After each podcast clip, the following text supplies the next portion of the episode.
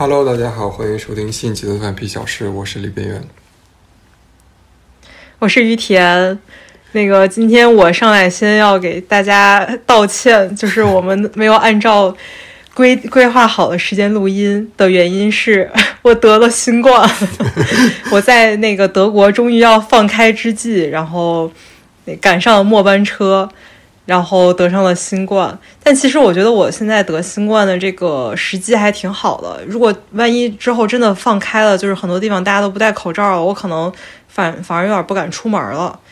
所以然后我现在等于又打了加强针，然后又得了新冠，就是一个超人的存在，然后之后就可以放心的上街了。对，上了新冠的末班车。终于上车了，而且因为我症状也还好，就是之前是开始嗓子有点干，有点痒，然后后来紧接着那一天晚上就发烧了，然后之后就是感冒的症状，然后也没有丧失味觉什么的，其实就还好。对，然后而且这一周的话在家还假装在家工作了一周，然后我这一周唯一的收获就是我的Beat Saber 的能力变强了。我的游戏水平变强了。那因为于天还没有完全康复，所以我们这一期就是在线上录，然后因为我们之前的预计是这一期会录一个跟德国的跳蚤市场 Flow Market 相关的，但是因为我们现在没有办法一起出去，然后也没有办法录，所以我们就会把这个题目然后挪到下一周来录，然后但是这一周又不能什么都不发，对吧？所以我们就会讲一个之前一直在想，然后一直在聊的一个话题，就是我们成长的经历中遇到的一些比较诡异或者灵异的事情。然后我们现在是晚上在录，或者是朋友碰到的。对，也是气氛非常好的一个环境在录这个。对，而且是对着一个我朋友特别恐怖的头像在录。对，因为今天还有一个朋友加入我们，那先跟大家打声招呼吧。OK， 大家好，我叫 Alex， 然后我自我介绍一下，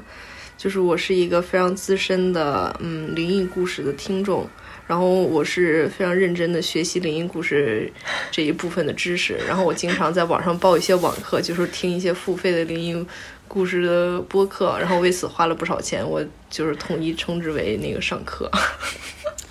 所以我觉得我在这个灵异故事这方面还是有一定知识基础的，我一定有一定的发言权，毕竟我已经学费也交了不少了。所以今天是来给我们打分的。对，因为今天我和看看你这故事到底行不行。对，因为今天我和于田都有一个，就是完全是我的故事是我完全自己经历的一件事情，然后也是让 Alex 来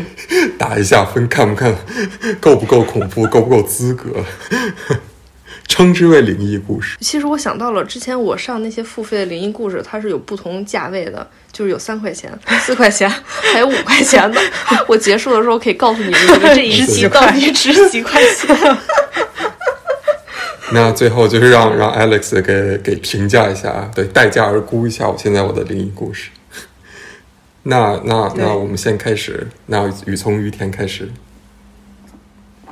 好，我先讲。然后我这个故事不是我自己发生的，因为我从小到大没有发生过什么特别灵异的事件。然后我就害怕我说这话就怎么说西安人特邪。我以为你怕立 flag， 我说这话结果发生了。对，就是这意思。因为有一个不是古话，就是我们西安人就经常说西安特邪，就我说什么我从来没怎么过，然后结果就会怎么样。但我现在要讲的是一个朋友，其实就是环环老师他发生过的一件事情，就是当时他家里有人去世了，然后他有一天就晚上做梦啊，那个时候是这样，然后环环他是在别的地方生活，然后他的那位亲人是在老家去世的，然后他有一天晚上，然后就做梦，梦见那位已故的亲人，然后身上穿了一件特别艳粉色的 T 恤，然后但他印象中他这位亲人是不可能穿这种颜色的衣服的，他当时在梦里就觉得可能有点奇怪，醒来之后就跟他妈妈讲了这件事情，然后他妈妈当时一听立刻震惊了，就告诉他说前两天他们去上坟，然后就给家里人烧了一件纸衣服，就是那个颜色的。讲完了，我的故事只有1分钟。Alex， 你愿意掏几块钱买这个故事？你这个故事就是不对啊！但是你之前你还有那个故事，就是你睡觉的那个呀，哦，被掩住的那个，我觉得那个才是最吓人的。上次那个。他来我们家，然后我们又半夜聊天什么的，然后我就压榨他，我说你有没有赶快给我们讲两个灵异故事？他说没有。然后都临走了，他说已经特别晚了，凌晨2、3点了。然后他就说，哎，我好像有一个。然后在凌晨2、3点的时候给我讲了他就是睡觉被掩住的故事，吓得我当天晚上就不敢睡觉了。真的假的？真的，我就吓得不行了，我都不敢洗脸，因为洗脸要把眼睛闭上了。哦。然后我回家我就跟天天说，我又不能洗脸了，因为太吓人了。那还有一个私藏的一个故事，对。对啊，我觉得那个很吓人。其实就是因为我睡觉晚上睡觉的时候，不是晚上，我是经常下午睡觉的时候，有可能会发生就是大家俗说鬼压床，就是梦魇这个情况。然后，但是我一般都是而且它其实是有所谓的科学解释，就是说你的大脑醒了，不是你的意识醒了，但是你的大脑控制身体的那个神经没有醒，所以我动不了。不是你说这个梦魇，你再说科学解释，你这一期立刻就不能付费了，因为这种科学解释是都不是付费的，只有没有科学解释才付费。Okay, fine。然后，但是问题又出现在我有一次，就是当时是我已经在德国留学了，然后回国还在倒时差，所以等于是我的生物钟还是德国的下午，但是那个时候环境已经是国内的晚上了。然后我当时晚上就是想试图倒时差，所以就硬逼着自己去睡觉，然后睡着睡着，然后就突然，然后就感觉自己就是被掩住了，然后这个时候就听见了那个窗外边特别嘈杂的声音，然后就有感觉有非常多的人，然后在就是喊着，就有点类似于像，不知道你有没有看过芥川龙之介有一个短篇小说叫《蜘蛛丝》，你看过吗？嗯。对，然后当时他的描述不就是很多地狱的人，他想通过那个蜘蛛丝，然后顺着蜘蛛丝往上爬到天堂，然后底下就有无数人在喊着叫着，我觉得就是我听的声音就有点类似于像那样。结果这个时候我那个时候，而且在梦里会产生一种特别莫名的恐惧，我不知道就是大家有没有这样的经历，就是你会在梦里产生一种非常莫名的情绪，不管是开心或者是悲伤或者是恐惧也好，我那个恐惧有点像类似于我们小时候读到那个故事《咕咚来了》，然后它是一个非常抽象的感觉，你也不知道它具体是什么东西，但是就是一种气氛，一种情绪，它在压制着你。然后那个时候我就一边听着那种仿佛来自地狱一样的声音，有10万个人在外面喊，然后另外一方面，然后就伴随着有恐惧，然后这个时候我就发现我也不太能动，然后整个人特别痛苦，当时在梦里。然后结果我就听到了一个声音跟我说过来吧，来了就好了。然后当时我就是有点下意识想跟着这个声音走，然后但是突然转念一想说，哎，不对，这个我现在要走的话不就走了吗？然后我就立马一下有点惊醒了，然后这个时候我才发现我是就是被梦魇了，是完全动不了的情况。然后我就想就是非常努力的挣脱，然后但这个时候我就感觉我的床角好像站了一个人，一个黑影，可能有点像我们传统意义上说的那种死神的形象，就是看不见脸，然后戴一个大帽衫那样子。然后我这时候恐惧真的是加倍，然后我就拼命的想让自己挣扎的醒来，然后我感觉我挣扎了很久，可能有10分钟吧，然后终于就是慢慢的从那个眼的状态然后恢复过来了。然后我再仔细一看，感觉好像那个墙角的地方是我自己挂了一个大衣在那个门上，而且当时我的父母其实就在隔壁的屋子睡觉。然后我醒来之后那个恐惧感还没有完全的消退，然后起来就哭了，就挺奇怪了。对，可能点就在于因为平常我被梦魇住是因为下午然后是有阳光了，所以还好，但那一天是半夜。对，而且我醒来之后，我就是等我慢慢人醒过来之后，我发现不知道为什么我们家大半夜的外面在施工，所以它的那个声音是来自于工地。对，有一个问题就是我床角的那个身影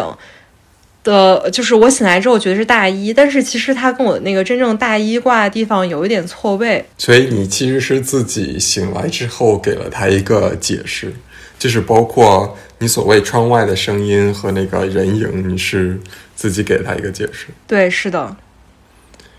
而且我觉得那段时间我整个人情绪不是特别好，所以可能跟这个也有关系，压力挺大的。我觉得还是挺恐怖的。因为但是我有觉得就是其实比如说所谓鬼压床的一些故事，其实是很多都是相似的一些经历，就比如说床边有个人影，或者一些那些声音动不了。但我觉得因为我也立个 flag， 就我到目前为止还没有经历过鬼压床，所以其实我自己没有体会过那种感觉，但其实我听过很多人都是有这种相似的感觉，所以我也不知道怎么去解释这个事情。因为如果你从科学解释也能解释，但是其实个人感觉也是不太一样。我觉得我经常是被压，就是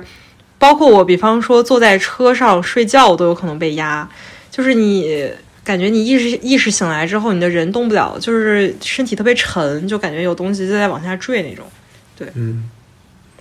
那 Alex 你听完这个场景，你听完这个给他几分？你当时听完了？我当时听的时候觉得特别吓人，晚上都不敢睡觉了。然后今天再一听，就我的建议就是你们可以从大概5分到现在13分02秒，就把他刚才那个解释那段都剪下去，都剪了，然后就是变成付费节目。好的。那你觉得那个环环的故事，你可以给几块钱？那个可以，就是那个就是大概就是就是4块钱的那个，就是众多一期节目中就那个一期灵异故事中的，他们会有好几个拼的那种，然后那个价位是4块左右，然后他那是其中的一个，那就是1块钱，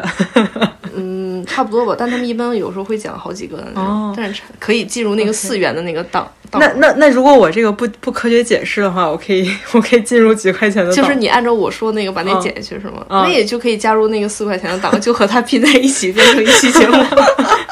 就是。你们俩值4块，对，那我来讲，我好担心啊，我怕我的都不值一块钱。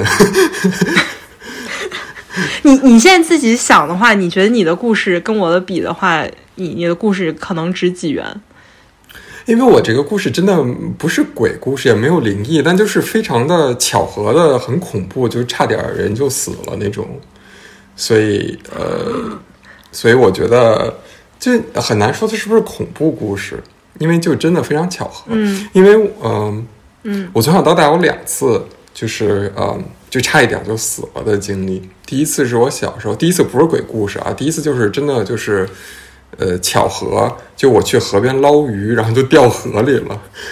然后我父母就没在身边。然后那我印象特别深，就是北京有一个13陵水库，我不知道你们知不知道。然后我小时候特别爱捞鱼，然后我爸妈就带我去捞鱼，然后他们就在摆弄一个相机还是什么，就挺远的地方，然后就跑老远去了。然后那个就是突然有个坡，然后我就掉下去了。掉下去之后就挣脱了，就是大概挣扎了一阵呢，就没力气了，就已经放弃挣扎了。然后就我不知道为什么呢，那个时候就是真的突然有个坡，因为旁边都不是很深，我也不知道为什么挣扎不上来。就你也不可能说底下我们水鬼在抓着你啊，那个时候基本都没有。我觉得就是我太矮那个时候，然后就是正好有个大斜坡。然后后来我已经放弃挣扎的时候呢，有人把我捞上来了，是那个13陵水库上在渔船上在给那个水湖面捡垃圾的那个一个工人，然后把我捞上来了，然后对，然后后来我爸妈才发现的，这就是一次性，真的不是鬼故事啊，这就是一次就是差一点就挂掉的一个经历。然后第二，主要我想讲的是第二鬼故事，特别特别巧合。我可能需要先描述一下我家的那个小区的那个位置，就那个就是那个楼啊，我不知道你们知不知道，那个楼是那种折字的，就是那个一个就是这样的楼，因为它有两号楼，但是它两号楼其实共用，对，是共用就是一边是共用的，等于说是一个折字，就是那叫什么，就是一个横一个竖。那种户型，那种楼型，你们知道吧？就是，三号楼，我们家是六号楼和 L 型，对 ，L 型就是六号楼，我们家是七号楼跟六号楼是共用一面的。然后那个 L 型楼呢，我们家以前小区不太大，但是住的人特别多。然后我爸每次回来，就是找车位要找很久，因为那个时候我们不是固定车位。然后呢，我爸有的时候就每天停到不同的地方，然后他最喜欢停的一个地方呢，就是那个 L 型折的那个地方，因为离那个进楼的那个门特别近，然后但是那个位置所有人都喜欢停，所以就特别特别难找，就是难停到那儿。然后有一次就是特别巧合，然后他就停到那儿了，然后真的就是很难遇到的。有一次就是终于停到那儿，然后第二天上午，好像那天还是个过节，什么是国庆还是什么，我们家来了好多人。然后到了中午的时候，然后突然就是有人喊，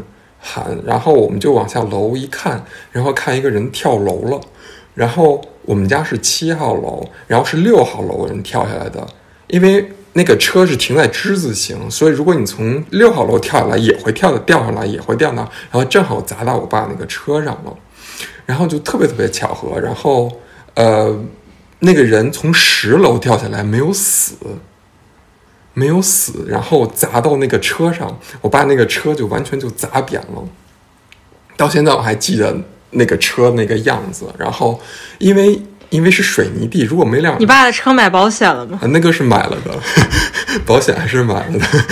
然后如果不是砸到车上，如果砸到水泥地上，那这个人是100%死。但我不知道为什么，就是从10楼跳下来，然后砸到那个车上，然后居然没有死。然后后来传闻是就是完全都瘫了，然后好像是因为为情所困之类的，而且那个人还不是住到我们小区，是他女朋友住这个小区之类的。然后他来，反正有一些纠缠吧，我具体我不知道。后来我们就说，这个事儿也太巧了，就是百年不遇停到那一次，然后停到那一次呢，第二天正好有个人跳楼，然后跳楼正好砸到那个车上。后来我们就觉得这个事儿特别巧，然后呢，但也就是这么一个事儿，这个事儿就过去了大概可能我真的不记得多久了，因为那个时候是我上不知道是高一还是高二，后来我是上高二的时候，然后我那个时候有一次周六晚上上补习班，就是我大概补习班下了之后，可能要晚上8点多我回家，然后走就走到我们家小区，然后又走到那个之字形位置上，然后就是同一个位置，还是那个位置上。我刚走就是过了那个位置2步，然后我听到后边特别是一声巨响，咣的一声，然后我就悄悄往回头就瞟了一眼，我不知道什么掉下来，我以为什么就是东西砸下来了呢，然后我要看见一个，我现在已经不太记得是什么了，是哪个部位，但是感觉是一个人的一个部位，然后就特害怕，没有再敢看，然后就疯狂往回家跑，因为离我家就几步了。后来后来我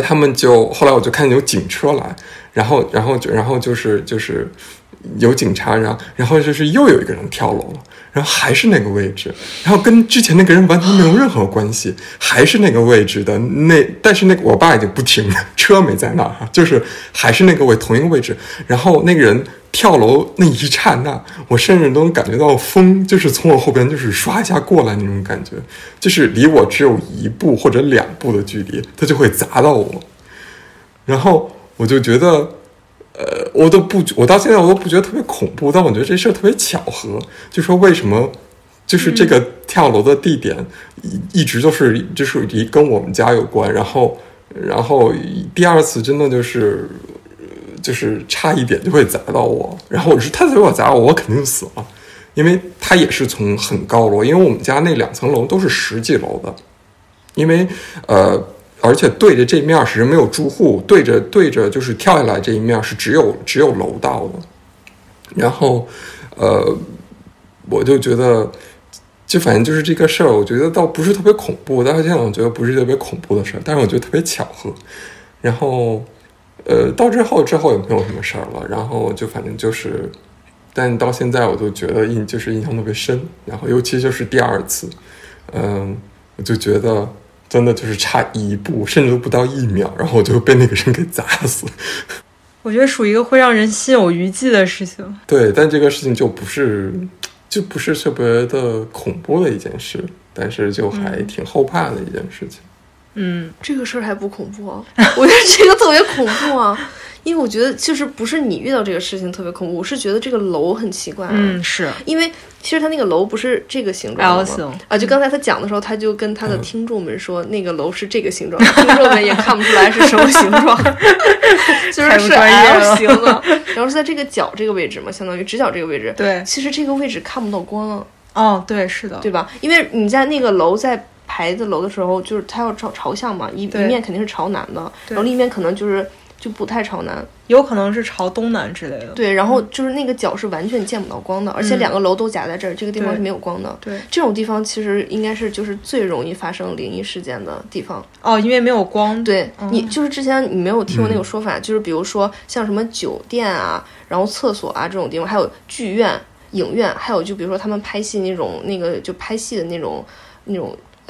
剧院就不是他们拍戏在夜景什么那种地方特别容易、特别容易就是有这种灵异故事的发生。就是首先就是像厕所，然后尤其是影院，然后还有就是那个酒店这种地方，其实它都是没有特别多窗的，尤其是影院和电影院，就是地方根本就没有窗，所以这种地方就是没有见不到光，就相当于所谓的没有阳气或者怎么样的。然后他们那个拍戏的那种地方其实也有一点，因为他们经常在晚上拍，然后但是又很热闹，然后就说这种东西就很喜欢凑这种热闹。然后还有一种说法就是，比如说在酒店就是在酒店，听说很多灵异故事都在酒店发生，就是因为酒店它没有厨房。它既没有光，然后也没有生，没有燥气，没有火、啊对，所以这种地方就很容易发生。我觉得那个角的地方就应该是一个非常阴的位置，因为它就是没有光。就我觉得这个这么一想，可是我这个，可是我这个就是说，没有人因为，至少我知道的是，没有人因为这两个人的。就是去世而被缠绕，就是说它只是发生在这个，而且它也不是说有一些灵异事件出来作祟，而是就是说它就是正好是两个人在这儿自杀。然后这种地方，我觉得这种地方恐怖的点，并不是因为真的有一个所谓的有个灵体或者怎么样的，这缠上你或者怎么样，而是这个地方产生了怎样的一个气场，它会让你觉得不对劲，或者让你觉得不舒服。然后像这个地方，比如说为什么都有两个人在选择在同一个位置自杀，这就其实这个就有一点细思恐极，就很不对劲。就比如说像那种比较所谓的说比较阴森或者怎么样，大家觉得就这个地方闹鬼什么，其实你一走进去你就会觉得整个气场不太一样，会觉得很恐怖或者很冷或者怎么样的。然后这个地方可能就会让你产生就是不太好的想法，对。但是这个真的很奇怪啊，所以我在觉得这个故事，而且就是跟我们家有关。但我们家之后其实也没有什么不好的事发生，然后我之后也没有被缠上，因为他也没有说怎么样，我就觉得差点砸死我，就是有那种感觉。后来我们家那边就是固定车位了，然后我爸爸的车也不能停在那边了，所以就是给了别人。后来这个事情。就是传了一阵，因为现在已经过了将近十几年了吧，就已经没有，可能应该没有人记得这件事。如果不是我，就是真的经历了这两件事，我都经历过，而且可能我不知道那个，哎，不过说实话哦，我们家住7号楼嘛，然后它那个L 型那个6号楼我从来没有去过，我在我们家住了20年，那个楼我都没有去过，因为我们是分不同电梯的，就没有事儿也不会去那个楼，虽然这两个楼是连着的嘛，所以对，就是有这么一个事情之后就我就一直就没有遇到过其他的比较灵异的体验。然后就如果我其实挺好奇，就如果你们真的假如有一天会遇到这个，你们会采取什么对策？就如果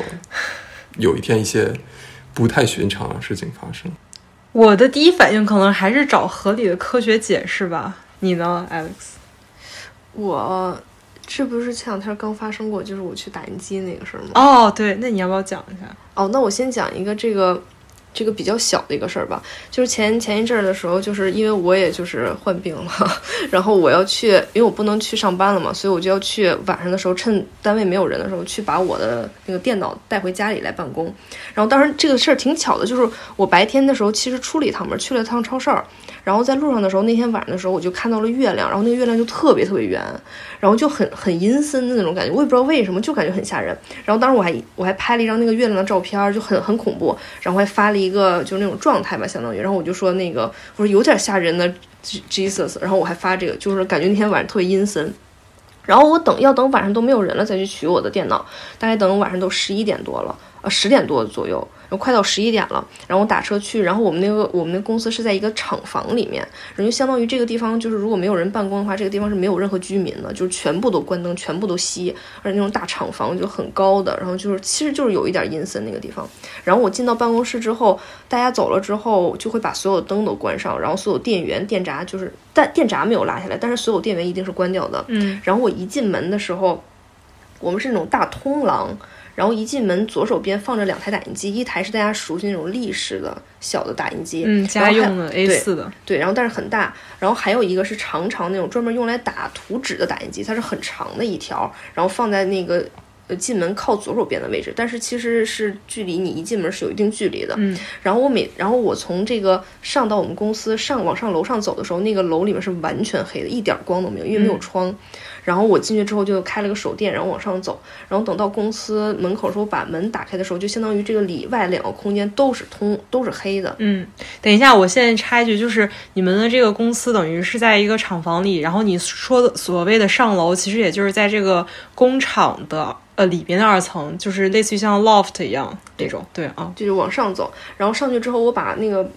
公司门打开之后，里面是一个大通廊，就很大的，能看到里面的，然后里面是全黑的，就一点光没有。然后我进去之后先把灯打开了，然后我就往里面走，走到中间的那个大通廊中间的位置是我的办公桌，然后相当于我就是背着门的，然后我在整理我的东西，然后我带着我的 AirPods Pro， 我开那个降噪模式，就其实我只能听见音乐，我什么声音都听不见。然后开始收拾桌上的东西，然后我收拾的时候，我就不知道为什么就感觉我背后有声音，然后我就觉得什么声音，然后我没有把耳机关掉，回头看了一眼，我发现没有什么，没有任何诡异的东西，然后我就接着收拾，然后我收拾我就是听见后面就一直有声音，就很奇怪，就交杂在你音乐中有一点动静的那种动响吧那种，然后我就把我的降噪的关了，我把耳机停了之后，我又回头又看了一次，然后发现还是什么都没有。然后我想怎么回事啊？我就说算了，不管了。然后我就接着把歌放上，然后我就接着再收拾。然后等我再收拾的时候，我就发现这个声音我是真的听到了声音了，就不是像之前我可能以为是幻觉或者是哪儿来的噪声。我就把耳机摘了之后，我就往入口的那个地方看，我发现没有东西在动，但是我就听见有那种机器的声音。然后我就说我说怎么回事啊？然后我就走到那个门口去看到底发生了什么，然后我就发现门口靠左手边那个长长的打图纸的打印机，它就开始打印了，就启动了，然后它就开始，然后我就看到有个特别小的一个屏幕，上面在显示大概就是等待任务什么什么的。然后当时我就说怎么回事儿，我就当时就有一点点就是觉得很不对劲，因为其实这个场景非常诡异，就是这么晚，而且就是我们有公司就是有习惯，就是走之前是一定会把这些一定是会关掉的，就不会把它不关掉，因为每次我早上去的时候都是关着的，然后也不会存在着就有人远程操纵这个打印机，因为我们公司没有人有这样高的技能，对，然后所以就是这个打印机就是不知道为什么它是被谁启动了。然后被谁启动之后还有人在给他发送打印的任务，所以他那个声音就是很大那种，他就要准备打印那种就是滋滋滋，然后开始动起来，那个机器在动，然后那个屏幕上也显示着就准备等待打印任务，然后当时我就是不知道该怎么办，然后我就当时还是很镇定的，然后我就把它给关了就把它关掉了。哎，所以你没有不知道它会打印出什么？对，你这个问题当时我其实没有想过，因为我就把它，我肯定想法是第一时间把它关掉，把它制止它这个行为啊。后来我的朋友们都说你怎么不让它打印啊？就看出来打印出来是什么。然后我一想到万一打出来四个字就是你必须死，那我岂不是被吓傻了？所以我还是关了嘛。还是一个会说中文的鬼。然后或者是说英文就是 you have to die。 哎，你们觉得打印出来什么是最恐怖的？我觉得如果打印出来一张从你背后拍你的照片应该是挺恐怖的。我天哪，我没想过这个太吓人了，细思恐极，我不敢想。原来刚才我脑子里想的就是他打印出来什么字儿会很吓人，我觉得，但是就是打印出我照片，我那真的很吓人。我觉得因为最让人恐怖的是一些画面，有一些对，因为我有时候会经常想，有时候就是说我在经历某一件事情的时候，我就会想，哎，这个场景如果在恐怖片里，它应该会发生一些什么事情。我以前就会想，就你们有没有想过，如果你照镜子，如果你在比如说卫生间你照镜子，然后你走了，你转头离开卫生间了，发现你的镜子里的影子并没有动，就这种，你们没有想过？我经常会有我这种幻想。这个应该是出现在某一个恐怖片里，我记得有，但哪个片我想不起来。感觉是一个比较经典的桥段，对对，会用到这种。我就以前小时候就会想，因为我小时候脑袋特别小，然后就是表哥他们就会带着看恐怖片嘛。我觉得小时候最恐怖的就是那个，驱魔人，我不知道你们有看过，就最老的那一版。现在看其实也不太恐怖了，但是那个书改编的，我小时候就看，对，就是一个关于驱魔的那么一个故事。我小时候看完觉得特别恐怖。它主要有个恐怖吧，我觉得就是因为生活中的桥段，比如说在你床底下有一个什么什么东西，那个就特别恐怖。因为它就是在你的生活，然后包括以前那种包括电梯里的东西，我就特别恐怖，因为我们家就得坐电梯上楼，所以如果我看完那个就每天坐电梯，我就会特别特别害怕。然后后来我就想，就假如说你遇到一个就我们所谓的鬼吧，然后他如果想害你，然后呢我那时候就会想，如果这是一个鬼想害你，然后我就会对他说那你把我杀了吧，杀了之后我也就变成厉鬼，然后就是厉鬼之间的决斗，然后我就不会输给你了，就这种逻辑可以打败他，你知道，就是你把我杀了，那我也就变成厉鬼啊，那大家都是厉鬼，那我还就是用这种逻辑来强行让自己壮起胆儿。你的想法就是打不过就加入是吧？对对对，因为我是人，我怕你，但如果我也是变成厉鬼了，那大家都是厉鬼，那谁怕谁呀、啊？对不对？就是这个感觉，就像我看那个丧尸片的时候，然后我就会觉得他们好累啊，然后加上我也不会开车，我感觉如果真的就是。像比方说那个叫什么《行尸走肉》里面那个男主一觉醒来之后发现周围变成丧尸世界，腿脚也不好，然后我也不会开车，我感觉我可能就打不过就加入哦，我觉得上次我跟你们说那个我外公那个事儿，那个是我人生中经历过我最害怕的一个瞬间。你讲一下，就是这个是本来今天要讲的故事是这样的，就是我外公大概在有一年的4、5月份去世了，然后但是我爸妈不知道为什么，就传统爸妈就有那种观念，就是啊这种事不能让孩子知道什么的，反正就没有告诉我。然后后来我是就是通过我妈的朋友圈发现的，然后就过了能有半年吧，我才发现这个事儿。然后后来过了，我发现我外公去世之后，可能等了1、2个月我就回国了，恰巧赶上了。我回国之后也挺巧，就是我们家新搬了一个家，就相当于我回国之后他们已经搬完了，我就直接去那个新家住就行了。然后当时我印象特别深是9月份的时候，然后大概过了中秋节没有多久，然后有一天晚上的时候我就做梦，然后梦见我就在我那个新家从楼下往楼上走，然后大概是从1楼到2楼那个走廊的在走廊里走的时候，上楼梯间嘛，然后就有一个小的窗子，然后我就不知道为什么在往上走的时候，突然就向那个窗子下面看，然后我就发现我外公站在那个楼下的窗子，就站在楼下就那么看着我，然后当时我就定住了，然后我当时就吓傻了，因为如果在梦中，如果你梦见一个亲人，如果你不知道他已经去世或者怎么样，就会觉得很亲切，但是我不知道为什么那次梦见他的时候，我就是感觉我就是已经完全知道他已经去世了，然后当时我就是相当于你看见了一个死人就在楼下站着看你，而且我印象特别深，他整个身上已经泛白了，而且就是有那种像被水泡过的印记，然后他还跟我说话，我就定住了，我完全动不了，我就吓得真的在梦里，就是我感觉我整个浑身都凉了，就从头凉到脚的那种，我吓得不敢动了。然后他跟我说话，然后他就叫我的小名，我小名叫小月，然后他说了几句话，他第一句是小月啊，小月你回来了，然后说我出去一趟，很快就回来，你和你妈在家等我。然后他最后一句说了一句下雨了记得打伞。然后当时他说完这几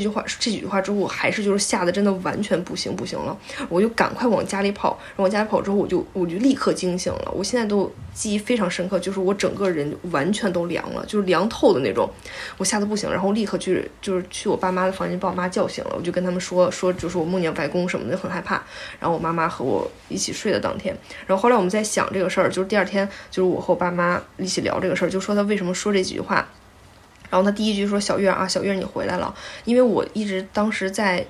欧洲已经待了2年没有回去了，然后其实我就没有见到他，然后我妈说他就是一直很想我，然后但是一直就是挺挂念我的，就老念叨我，所以他就说那个啊小月你回来了，然后他说那句什么哦我出去一趟很快就回来，你和你妈在家等我。然后我说完这句话说我妈也吓傻了，我妈说怎么还有我的事儿呢，我怎么也得在家等她。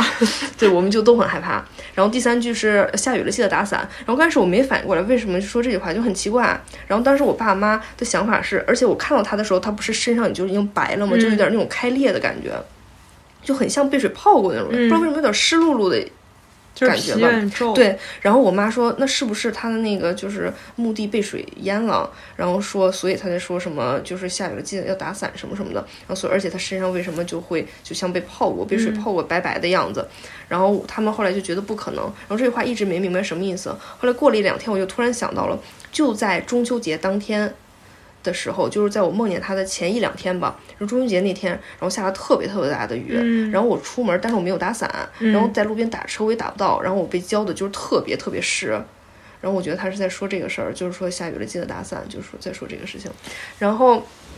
当时我就很害怕，就是我还有点生气，我觉得就是你既然这么疼我，为什么老要来吓唬我？然后我妈说没事，你就在这个枕头下面放一个剪刀，然后就这个特别管用，然后我就真的在。我妈就拿了一个新的剪刀，新买了一个，然后就放在我枕头下面。我妈说你放心吧，绝对不会再梦见她了，因为这个就很灵。然后我就说行，然后这样后来我就真的没有再梦见了，直到过了可能过了1-2周吧，然后我就跟我妈聊起这个事情，然后我妈就跟我说我外公特别想我，就一直见不到我什么的，然后临死就是去世前一阵的时候还每天就会念叨我，问我在这边怎么样什么的，然后我当时就觉得就有一点窝心的感觉吧，就是觉得他想见我，然后我还拿剪刀这种东西吓唬他，我就觉得特别不好。然后我就跟我妈说，我是不是就是我这样吓唬他就不太好，放个剪刀什么，他只是想我了之类的。然后晚上的时候我就把那个剪刀就是拿走了吧，相当于就没有放在我枕头底下了。然后当天晚上我又梦见他了，但是是那种很远的一个剪影，一个人影就站在远处的那种。然后我不知道为什么，我完全看不清他，就感觉是一个。figure 那种感觉，但是我能感觉到就是他，然后他可能就是在远的看着我，就就是那种感觉。然后这个是我人生中经历过最害怕的一次，因为他在梦里的时候，我就明显的清楚的意识到他已经去世了，然后他跟我说话就是很真的是在说话，然后我当时真的超级害怕。对，这就是我。他是喊着跟你说话？不是，他是很正常的说的，但你就是能听见。对，我听得见。哦，而且那个就是他说那句话也非常吓人，然后他就说什么。他说我印象还有很深刻，就是他说那个我出去一趟我很快就回来，然后你和你妈妈在家等我，我们就觉得很吓人，而且那个场景也是我们家新的这个房子，就不是旧的房子了，对。然后他站在外面，因为他没来过这个新楼嘛，以前他是和我们住在一起的，对。然后就这个事儿是我就是经历过最灵异的一件事了。突然发现你的小名跟汪小菲的孩子重名儿。其实这是我小名了，小名了。Never mind。你觉得这个故事怎么样？我觉得是又恐怖但有点温情，因为我觉得能梦到家里人还是挺温暖的。我一般情况下是觉得梦到家里人会很温暖，但那次真的完全没有一丝丝的温暖，在那个梦里的时候就只有恐怖，然后我真的被吓得不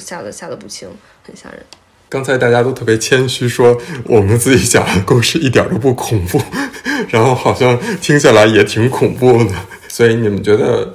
还有哪些就是场景会你觉得很恐怖的？我刚才不是跟你们讲了，就是在我家那个我自己住的那个房子发生的一件灵异的事儿吗？嗯，我可以讲一个，就在我家那个房子发生了一件就是一个吓人的事儿吧，就不是、可能不是灵异的，就因为我不是自己住在那个房子里嘛，然后我就觉得很无聊，然后我每次，而且只有那时候我上大学了，我只有寒暑假的时候才住在那个房子，相当于平时那个房子就是完全空着，就没有人住。嗯，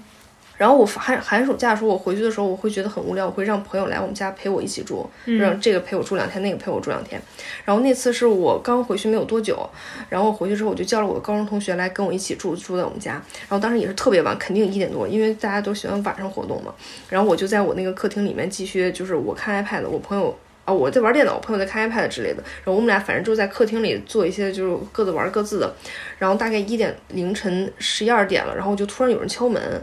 然后就是首先就不可能有任何认识的人来敲这个门，因为就是我的朋友们就是也不知道我住在这儿，而且我爸妈是不可能这么晚来找我的，其实应该大概只有我爸妈知道我住在这个房子里，因为其他朋友也不知道我就住在这个自己住在这个新房子里，也没有联系什么的。然后12点的时候就有人敲门，然后我朋友当时就觉得不对劲，我俩当时就是很震惊，就被吓住了，shock 住了，因为就是不可能这么晚谁来敲你的门，而且在东北大冬天的，然后我当时就很激进了，我就去厨房拿了一把刀，我是真的拿了一把刀，然后站在门口，然后特别神奇的事，特别诡异的事就是他不是敲门嘛，然后我拿着刀站在门口，我问是谁呀、啊，然后外面不说话，然后他还在敲门，然后我就说谁呀、啊、谁呀、啊，我说谁在敲门。然后对面还是不说话。天哪，一般这种时候我都有点不敢看猫眼儿。我们因为特别巧的是，我们家猫眼被那个福字给贴住了，就没有猫眼儿，所以我没法看猫眼。然后他一直不说话，然后但是就你能感觉到门口还站着那个人。然后我就问我说谁呀？然后这时候他就说话了，他说是一个男的，然后他就说那个这是那个谁谁家吗？然后我说不是，你走错了。然后他还没走。然后你能感觉到他没走，然后他顿了一下，等了一会儿，然后他就说啊，你确定这不是谁谁谁家吗？我说不是，你走错了。然后他又停了一会儿，然后他又说这不是几栋谁谁家吗？然后他说你确定吗？我说我确定，我说你走错了，我说这不是谁谁家，你走错了。然后他就在，然后你能感觉到他还在门口，然后大概过了能有，感觉我们僵持了得有个30-40秒吧，然后他停在门口，他也不走，然后再过了30-40秒，然后他就你能听就这个人就走掉了。那好奇怪，因为一般这种情况下，如果是小偷的话，他问一次他应该就走了，但是他问了好几次，可能真的是在找这个谁是谁吧。但是我已经非常确定的跟他说你走错了，而且他一直就是他还在门口，他不走，然后而且他有可能在发信息那时候问那个人你家到底在哪儿之类的。但是反正那个人说话的声音就是很诡异的那种，就不是那种就说啊我是不是走错了什么的，就不是那种正常对话，他是很低沉那种，一个男的问用气泡音就是这是谁谁家嘛，然后他就说，然后后来我觉得就最有可能的结果就是因为这个房子一直空着，然后他应该是是一个坏人，然后他可能看这个房子来踩点就有没有人之类的。对，我觉得有可能是小偷，我觉得是这样。但是我觉得很奇怪的点在于，如果真的是小偷的话，他问一遍发现这房子有人，他就会跑，他为什么会问这么多遍？对，关键是我一直说他走错，然后他就一直都不走。对，我觉得这挺奇怪。对，所以这个就是挺吓人的，所以我跟我朋友都很害怕，因为我们是两个小姑娘嘛。然后外面那个明显就是一个就是中年男子那种，然后他一直不走，我不知道他想干嘛，就很害怕，我怕他就是弄门或者怎么样的，就当时就还挺吓人的。他有可能跟他同伙在说先别冲上来，屋里有人之类的，就真的就是坏人嘛，所以感觉就不是灵异，但是还挺吓人的这件事情。就当时我在北京上学，然后我姐姐和我姐夫他们俩就在北京买了一套房，然后他们也在那儿生活工作嘛，然后在回龙观，然后周末的时候我就会去我姐姐家住，然后我姐夫经常出差，然后我姐她不敢一个人去在家住，有的时候她就让我陪她去住，然后正好他们家有一个就相当于2室1厅的那种，然后她有一个大卧室，就是她和她老公，她和我姐夫住在那儿，然后有一个入门的时候有一个小卧室，然后我就住在那个小卧室，然后她那个布局呢是就相当于大卧室和小卧室中间夹着一个客厅，然后大卧室从左到右的顺序是大卧室，然后客厅，然后一个厨房，然后是小卧室，然后小卧室就挨着进来的那个门的那种，然后但是在客厅和厨房虽然挨着，但是他们有一个墙是挡住了，然后就看不见的那种。然后当时也是特别晚，然后我姐第二天要干嘛我忘了，反正她睡觉比较早，然后她可能11、12点她就上床睡觉了，然后但是我就喜欢在那客厅里待着玩手机，然后我就玩到真的特别晚，然后我当时在客厅里，我印象中是我姐跟我说啊我睡觉去了，然后她就去睡觉了，然后她就回她的大卧室睡觉了，然后我就在客厅的沙发里坐着玩到特别晚，之后我就是听见厨房里有人，我听得特别特别清楚，我绝对不会听错，我非常确信。我听见厨房里有人在走来走去，而且在拿东西，就是不是那种楼上也不是楼下那种，就是你就相当于你听见你隔壁有人，而且是那种连着的隔壁，不是那种隔着墙的那种，就是在一个房对怎么说，在一个空间里，但是你可能没看向那个方向，然后你就听见那个地方就是有人在走来回走，然后有拿东西的声音，然后当时我就特别特别特别害怕，因为我印象中我姐一定是睡觉去了，因为她如果她要去那个厨房的话，会路过这个客厅是不可能，我没有看到她出来啊，而且她这么晚了，她去厨房干嘛？然后我当时真的超级害怕，我就一直听那个声音。听得很真切，就有个人在走，然后在厨房就有点像走，然后有点拿东西的那种声音。然后当时我就安慰我自己，我说一定是我姐，一定是我姐。然后我还说话了，然后我说姐，我说你在厨房吗？然后也没有人回我。然后但是我就是还是能听见那个声音，然后它也不是那种一直连续发出的声音，就是隔一会儿然后有2下那种。然后当时我真的吓傻了，然后我就确定那个不是我姐，因为我很大声的说她是听得见的，如果她在厨房的话，然后但是就没有人回我，然后当时我特别特别害怕，还给我吓得不敢动了，因为我要想回那个小房间睡觉的话是会路过那个厨房的，但是我完全不敢往那边走，然后后来我就是太害怕了，然后我印象特别深，凌晨1、2点我还给我的朋友打电话，我就跟他说，我说我发生，就给他大概讲了一下，我说现在不敢回房间睡觉了，我怎么办啊？然后他就跟我说没事没事，什么不可能啊什么的，只是就是你可能听错什么，但是我绝对不会听错，因为会不会是耗子？不会，是走路的声音哦，而且还有就是拿桌上东西的声音，嗯，很清楚，因为就是那么晚了，很静，他那个小区是很安静的小区，不是有邻居的声音的，而且你不会听成邻居的声音，邻居声隔着墙，会闷闷的，对，然后你就是听，就是在你旁边有声音，然后而且是真的是人走路的声音，然后再感觉他拿东西或者在干嘛之类的，然后就超级吓人，然后我就一直不敢走过去，然后后来我在那儿就跟我朋友打电话打了半个小时吧，然后等我再听的时候那个地方就已经没有声音了，然后我就确定已经过一段时间没有声音之后，我就走过去，然后我就回那个小房间睡觉了嘛，但是就是厨房确实没有人，之后也没有事情发生，但是我后来有一个朋友给朋友讲这个事情的时候，他们给我解释是就是家里进贼了，因为那个厨房是有一个窗户的，天哪这也很吓人哎，他说那个厨房是有一个窗户的，相当于，然后他们认为是就是从那个窗户上进来人了，所以在厨房可能拿东西之类的，吃饭，我不知道，因为他可能从厨房那看那个窗子是关着灯的，但是他进来之后就能发现客厅是有人的。哦，有道理，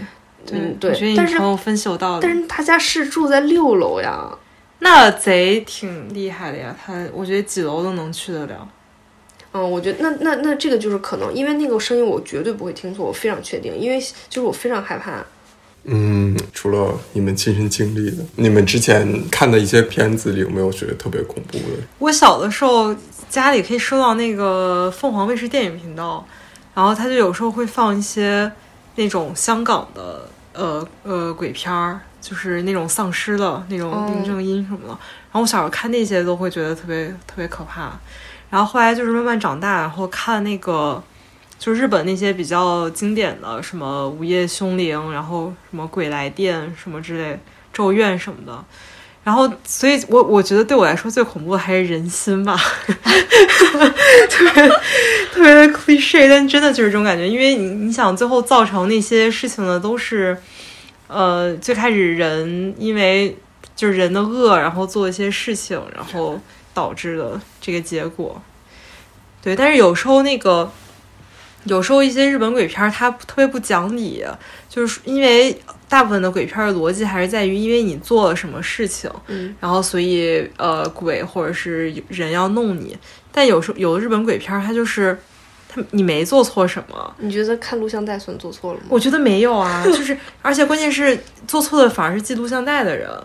就被记录像带的人是无辜的。然后而且他不论白天黑夜，然后你可能不小心闯到一个废弃的房子里，然后你就要被弄。我觉得就这还挺恐怖的。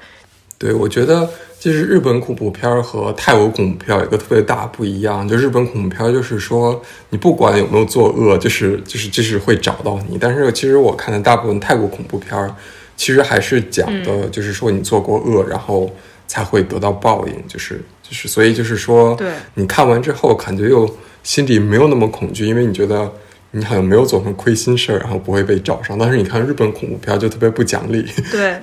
就莫名其妙。我觉得最恐怖的题材就是对我个人来说最恐怖的现在就是那种宗教题材的哦，李边缘也是。对，我天哪，这太恐怖了，我完全不敢看。哦不，那个是我的最爱。哎，我觉得宗教恐怖片一点都不恐怖，但我特别爱看，就是我沉迷于宗教恐怖片。但是就是民俗恐怖片。对对，我刚才就想说我特别推荐最近比较火的一个导演，就是阿里阿斯特，还叫阿里亚斯特，我忘了他的翻译是什么。他就是前2年拍了一个那个《仲夏夜梦魇》，然后他在之前拍的那个《厄运遗传》，那两个恐怖片都挺棒的。然后尤其就是第二部讲宗教题材的，然后就完全不恐怖，就是完全大白天的一个事情，但是就是那种就是会比较冲击心，这不是视觉上的冲击，而是比较心灵上的一些冲击。然后那个我就会觉得就是带着欣赏的眼光去看那种宗教题材。但我觉得不太，因为我现在已经不太看那种就是一惊一乍的那种，我觉得就比较就是我还会不会吓到，但是我觉得这种吓到又不是特别的就是。我今天在大马路上碰到3个小鬼。我今天在大马路上，就是因为我已经阴了嘛，其实就是已经转阴了，然后我下楼去买咖啡。你跟大家说是你的新冠转阴了，不是咱聊这话题指不定什么、对你是什么转阴。